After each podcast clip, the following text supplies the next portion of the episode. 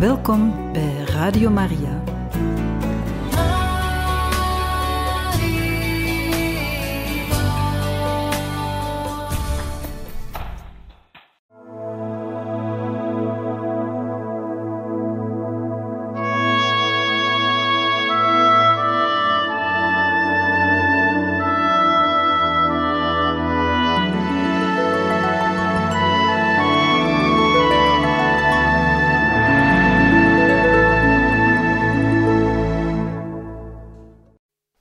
Gekomen aan het hoofdstuk Bezoek van Edward Clifford, schilder, december 1888. Welnu, Edward Clifford zou Damiaans laatste vriend op bezoek worden. Maar dat veranderde niets aan de routine. Damiaan toonde Sint Philomena en wees plaatsen aan waar hij de tekeningen zou hangen. Hij vertelde over de pandan, dus de boom waaronder hij begraven zou worden. Toen ze de kerk uitstapten, kwam er een wijziging in het schema. Damiaan zei: Wacht, en deed teken aan de man die het draaiorgel droeg.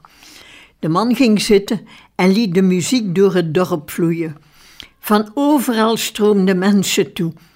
Clifford vroeg om Damiaan te mogen schilderen. De veuster, die weigerde op foto's te staan, poseerde gewillig. Uren zaten ze daarvoor samen op het boventerras. Soms onderbrak iemand hen met een zogezegd dringende vraag. Maar eigenlijk wilden ze alleen de wording van het schilderij volgen. Vooral de Hawaiianen waren heel open in hun commentaren, iets wat Damiaan scheen te waarderen. Lijkt niet op je, zei de ene. De kleuren zijn fout, meende de andere. Een derde vond het goed. De vlotte manier waarmee Damiaan met mensen omging, stond Clifford aan. Hij noemde iedereen bij de voornaam en droeg een denimbroek onder de soutane. Terwijl ze samen zaten, vertelde Damian over zijn moeder, die hij, aldus Clifford, beschreef als een ernstige, godvruchtige vrouw. Omdat Damian, wanneer hij kon, zijn brevier, zijn las, dacht Edward dat hij die gewoonte van zijn moeder had. Miss Mary Stuart bewondert je, zei Clifford omdat je afscheid nam van aardse dingen om God te dienen en anderen te helpen. Ze meent dat de vreugde die je kent niet kan weggenomen worden en dat een grote beloning op je wacht in het hiernamaals. Einde citaat. Damiaan knikte, want de vreugde was waar. Ik denk dat ik de gelukkigste missionaris ter wereld ben, beaamde hij. Het tot stand komen van het schilderij was een vreemd gebeuren. Soms zong Clifford hymnen tijdens het schilderen, zoals Brief life here is our portion, of Are thou weary, are thou languid, of Safe home in port. Als hij echt goed op dreef was, verzamelden zich mensen op het grasveld voor de pastorij. Op andere momenten vroeg Clifford Damiaan of hij een boodschap had voor de Britse kardinaal Manning. Maar Damiaan vond dat het niet aan hem was om een boodschap te sturen naar zo'n hoge dignitaris. Uiteindelijk had hij toch iets. Zend hem mijn nederige groeten en dank hem in mijn plaats, zei hij. Manning was katholiek, maar moeilijker was het om de zegen van de Anglikaanse bisschop van Peterborough te beantwoorden. Damiaan wist dat Clifford zijn woorden zou kunnen publiceren, dus moest hij voorzichtig zijn. Ik kan de zegen van een kettersbisschop niet aanvaarden, zei hij, maar zeg hem dat ik voor hem bid. En plots kon hij niet meer zwijgen. Einde citaat. Noemt hij zichzelf een bisschop? vroeg hij. Ik heb al zoveel momenten van ware devotie onder de Melaatse meegemaakt. Zowel de katholieke als de protestantse kerken zitten vol. Ik kan je prachtige verhalen vertellen over de protestantse predikant die zijn Melaatse vrouw is gevolgd. Einde citaat. Inzet om mensen te helpen was waar het om ging en devotie in het hart. Damiaan opende zich nu volledig en zuchtte. Ik hoop dat nooit de gedwongen scheiding van gehuwde paren zal doorgevoerd worden. Voor mensen die een partner hadden moeten achterlaten, is de pijn en de miserie die de ziekte meebrengt ondraaglijk. Zij werpen zich in de immoraliteit. Als ze bij hun partner kunnen blijven, aanvaarden ze hun lot gelaten. Ze bouwen een thuizing ballingschap op en leven verder. Hiervoor moeten we vechten. Gesegregeerde personen moeten kunnen doorgaan met gewoon leven. Ze hebben goede verpleging en bijstand nodig. Hij weidde uit over huisvesting, kleding en voedsel. Maar wat Clifford opviel, was dat hij telkens weer de woorden doorgaan, normaliteit, liefde, sympathie, vreugde en vriendelijkheid gebruikte.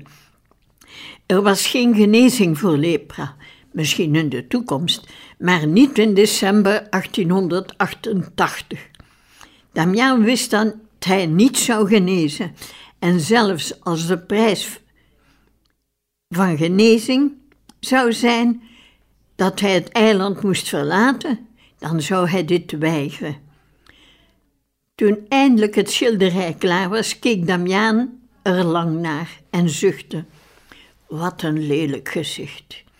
Ik wist niet dat de ziekte zo ver gevorderd was. Er zijn geen spiegels in Kalawao. Einde citaat. Stuur ik een foto van het schilderij naar Pamphile? vroeg Clifford. Damian wilde dat niet, want hij zou te veel geschokt worden indien hij zijn broer zo zou zien.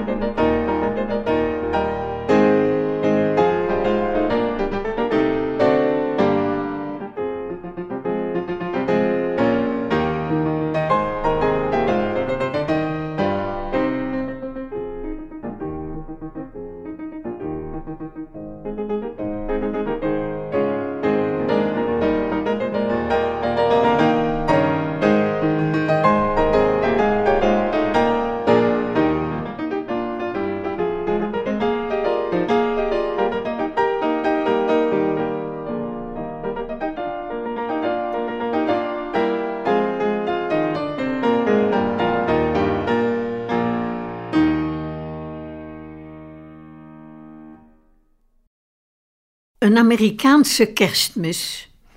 Ongehoorzaamheid van de zusters.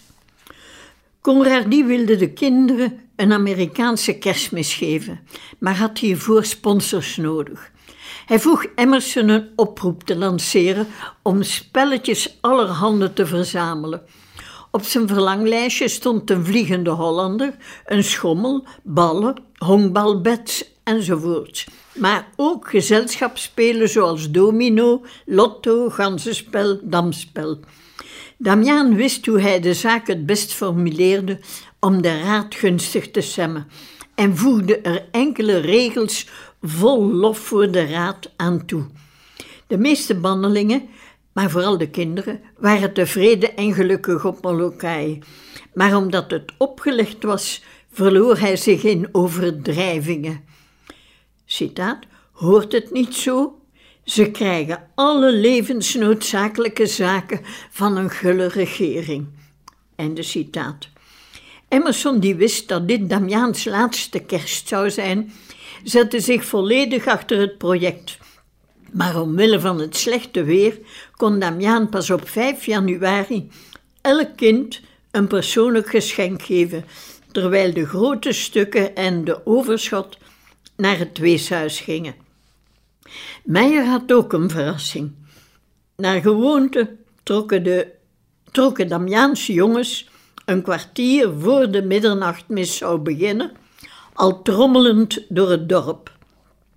Boven aan de palie stonden op 24 december 1888 Meijer, zijn familie en staf klaar. Toen ze lantaarns en toortsen door het dorp zagen bewegen, gooiden ze brandende boomstammen en sprankelende sintels naar beneden. Kom kijken, riepen de mensen. En Damiaan, die zich op de mis voorbereidde, stapte naar buiten. Hij genoot van het spektakel en was zelfs enkele minuten te laat voor de mis. Maar tijd beheerste niet meer alles. Tijd was een negatieve factor. Tijd gaf hem nog één kerst. Tijd gaf hem nog zijn bariton. Al had de tikkende klok de kindersolo een metaalachtige bijklank gegeven. Een dame, ooit een bekende muzikante in Honolulu, speelde op het harmonium.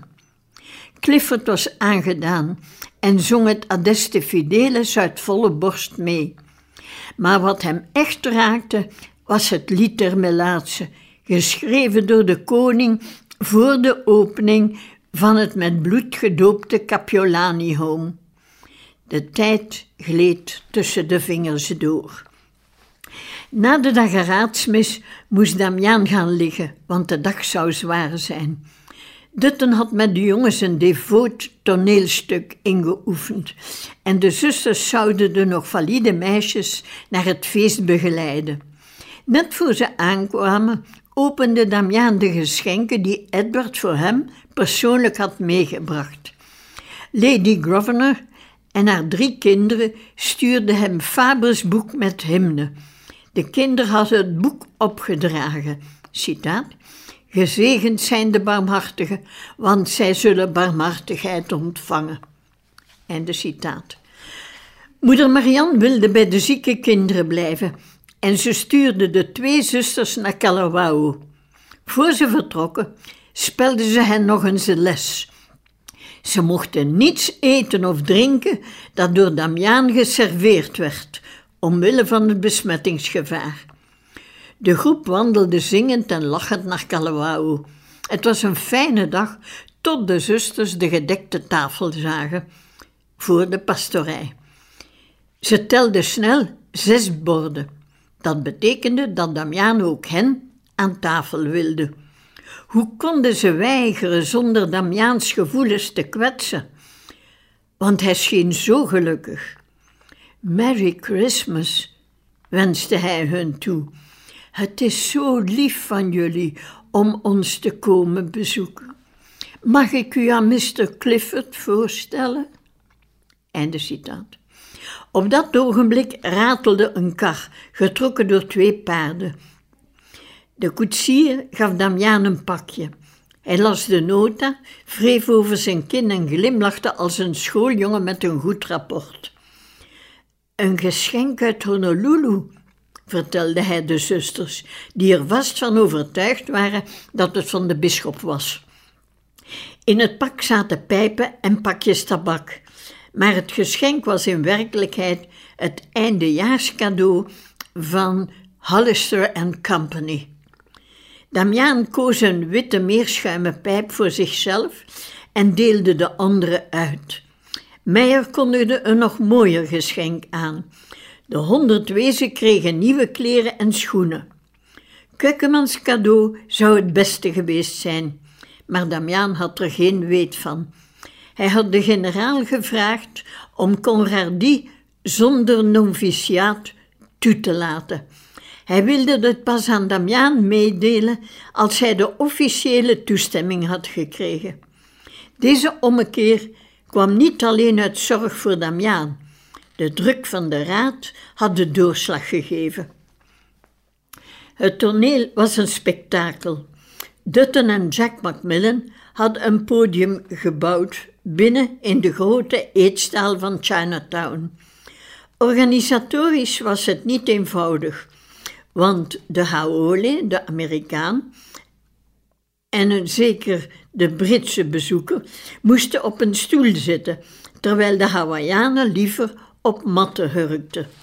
Dit probleem werd opgelost door in het midden een eiland van stoelen te maken, met rondom matten voor de Hawaiianen. Het toneelstuk werd mooi gebracht. Belshazzar eh, zat het gros van de tijd met zijn hoofd op de armen gevouwen. Het leek of hij sliep. Clifford was niet zeker wie Daniel was en het jongetje die de koningin moeder moest spelen en die in paniek raakte en begon te wenen. Dutton fluisterde zijn rol luid genoeg, zodat iedereen kon volgen. Een luid applaus en hoera-geroep waren een waardige beloning voor de spelers. Maar de twee zusters vreesden het ogenblik waarop ze aan tafel zouden moeten gaan. Ze kregen uitstel, want Damiaan wilde de resultaten van een grote schoonmaak in de dormitoria tonen. Zuster Vincent had haar angst bijna onder controle toen een kind op haar toestapte. Ze glimlachte spontaan, maar dan bleef haar mond in grimas hangen. Was dit een kind met het hoofd van een ouderling? Of een grijsaard met het lichaam van een kind? Damiaan merkte het niet op, want hij zat tussen zijn jongens, twee kleuters op zijn schoot. Weet je, zei hij hen, ik zal niet veel langer leven. Jullie weten allemaal wat dood is, maar maak je geen zorgen. Als ik er niet meer ben, worden de zusters jullie moeders. Ze zullen nog veel meer voor jullie doen dan de verzorgers. Einde citaat. Hij trok de kleuters tegen zich aan en mompelde met gesloten ogen: Maak je geen zorgen. Dan zette hij de jongen neer, kwam stram recht, rekte zich of hij al zijn kracht bijeen moest rapen en zei tegen de zusters: Ik zal jullie mijn huis tonen. Voor de zusters was het een gevreesd moment. Weldra zouden ze aan tafel moeten bij die vuile man, al moesten ze toegeven dat zijn woning schoon was, sober, zonder luxe, maar schoon. James Simmet maakt de maaltijd, legde Damiaan uit. Hij is rein. Het eetgerief hoort de Swifts toe. Ze zijn ook rein. Er is geen Damiaan. Hotel Damiaan, er is geen gevaar. Hotel Damiaan is veilig voor jullie, want ik eet niet mee. Einde citaat. De zusters konden niet anders dan eten en het werd een prettige maaltijd geserveerd op een kerkhof. Clifford had zoveel verhalen en toen Conrad die over de Indianen vertelde, werd het echt spannend. Zingen keerden de zusters met de meisjes naar huis, waar ze onmiddellijk rapport moesten uitbrengen. En toen ze bekenden dat ze gegeten hadden omdat alles veilig was, donderde moeder: Ongehoorzaamheid! En legde klacht bij Wendelin neer tegen Damiaan. De kapelaan stuurde een nota naar de veuster dat hij onmiddellijk naar het klooster moest gaan. Moeder stroomde verwijten over Damiaan heen en deed hem op zijn knieën om vergiffenis vragen. Ze stond erop dat hij penitentie zou doen. Het was nacht toen Damiaan terug in Kalawao aankwam. Hij stak een lantaarn aan, want hij moest de slaapzalen nog controleren. De meeste kinderen sliepen, maar hier en daar was er een wakker en hij ging er even naast zitten, luisterde naar hun angst, vertelde hun een kort verhaal. In zijn zak had hij een paar appels en die gaf hij aan het bange kind. En dan maakte hij een kruisje op het voorhoofd.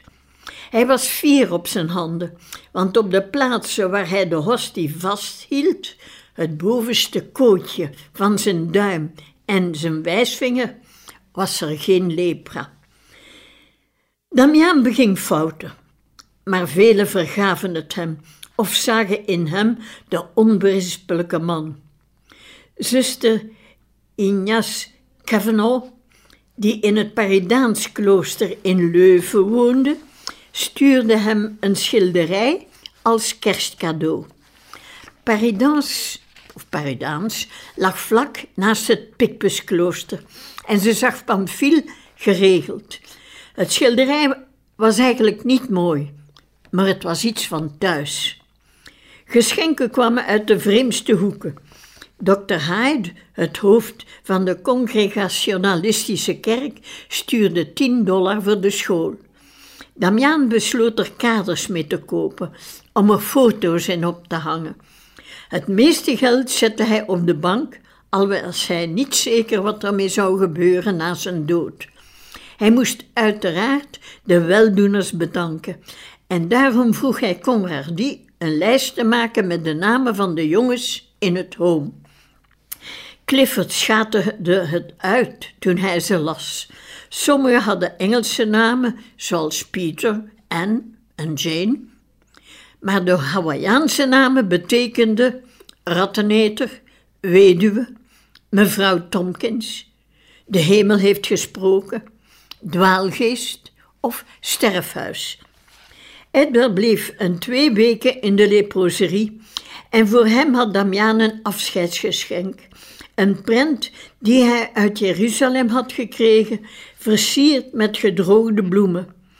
Hij schreef erop aan Edward Clifford van zijn Melaatse vriend J. Damien. Edward vroeg Damiaan iets in zijn Bijbel te schrijven en opnieuw noteerde hij, citaat, ik was ziek en je hebt me bezocht. J. Damien de Veuster, Kalawao, Molokai, 30 december 1888.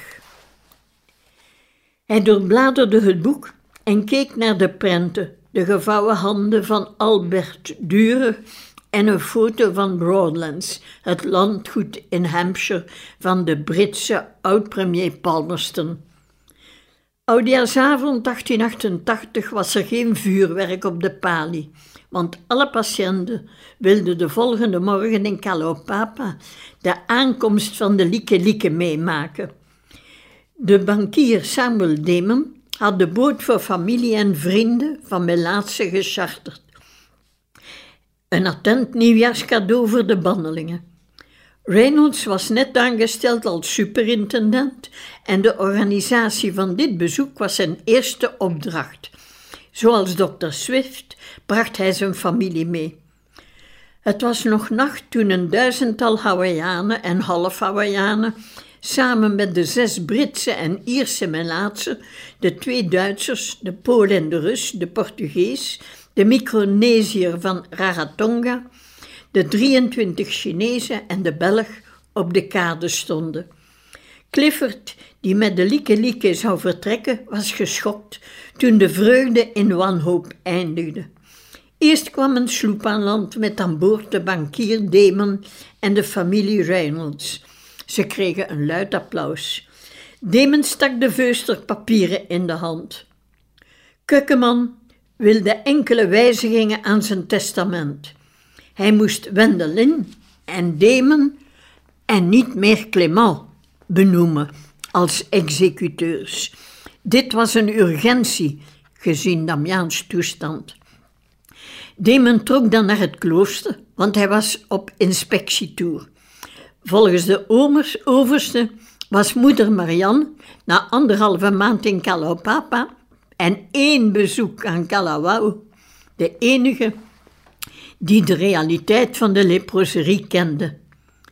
Niemand merkte dit op, want op het strand speelde zich een drama af. De zee was zo woelig dat de kapitein het onverantwoord noemde om de sloepen te laten landen. Mannen mochten het laatste stuk zwemmen, maar de vrouwen moesten van op de woelige zee wuiven naar hun geliefde. Tranen van verdriet en hysterische kreten vervingen het blijde weerzien. Een meisje sprong in het water. De matrozen probeerden haar nog op te vangen, maar ze moest naar de geliefde en ze zwom als een waanzinnige voort. Clifford zou niet geweten hebben hoe dat te schilderen. Dat waren zijn laatste woorden tegen Damiaan.